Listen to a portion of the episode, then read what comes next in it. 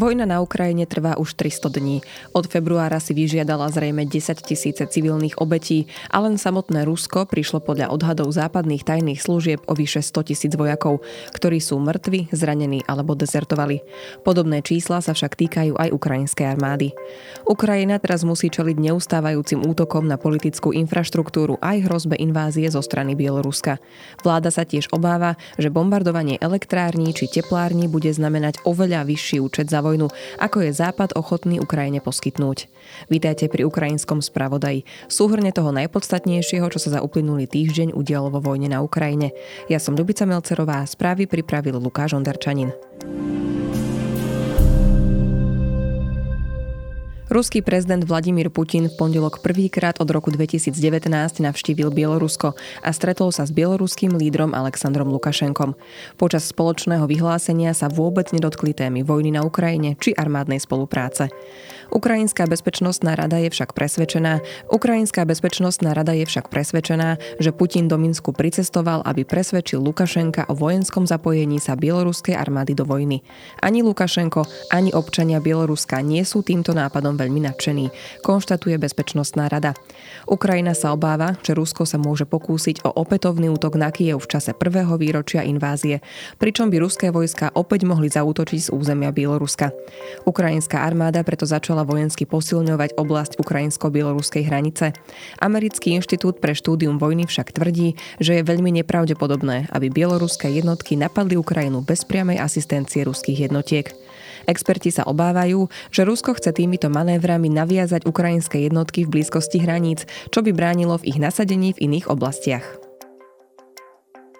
Už 5 mesiacov trvajú boje o mesto Bachmut na východe Ukrajiny. Vyžiadali si také veľké straty, že aj keby Rusko mesto získalo, podľa vojenských expertov pôjde o Pirhovo víťazstvo.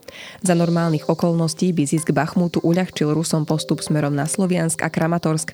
Ukrajina by tiež prišla o dôležitý železničný úzol.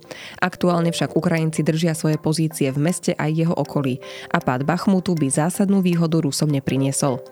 Navyše v bojoch o mesto zomreli od leta zrejme už tisíce ruských aj ukrajinských vojakov. Obe strany preto mesto nazývajú aj mlinčekom na meso, uvádza agentúra Reuters. Ukrajinský prezident Volodymyr Zelenský sa v útorok snažil zvýšiť morálku vojakov priamo na fronte, keď navštívil frontovú líniu v Bachmute. Stretol sa tu s vojenskými predstaviteľmi a odovzdal vojakom vyznamenania. Vladimír Putin v útorok tiež priznal, že situácia v okupovaných oblastiach Ukrajiny je extrémne zložitá. Rusko však napriek tomu nehodla ustúpiť a prezident vyzval armádu, aby sa ešte viac zamerala na odstránenie zradcov, špionov a diverzantov. Inštitút pre štúdium vojny uvádza, že Rusko pri Bachmute využíva aj model taktickej brutality.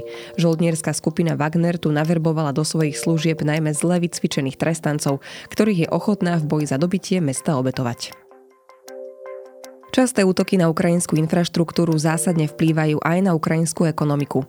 Ukrajinská vláda podľa denníka Washington Post pracuje s prognózou, že budúci rok padne ekonomika o ďalších 5% oproti tohtoročným 33%.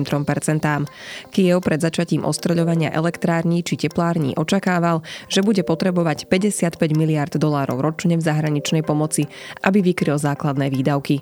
Útoky na infraštruktúru však túto čiastku každý mesiac zvyšujú o približne 2 miliardy.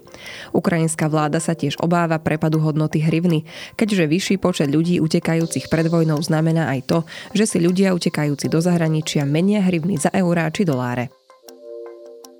Ruské ministerstvo obrany minulý týždeň oznámilo vznik dvoch kreatívnych frontových brigád, ktoré by mali vo vojne na Ukrajine zvyšovať morálku ruských vojsk. Ich súčasťou by mali byť operní speváci, cirkusoví umelci či hudobníci.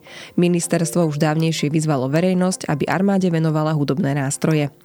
Táto brigáda má podľa webu RBC udržiavať vysoký morálny, politický a psychologický stav medzi účastníkmi špeciálnej vojnovej operácie.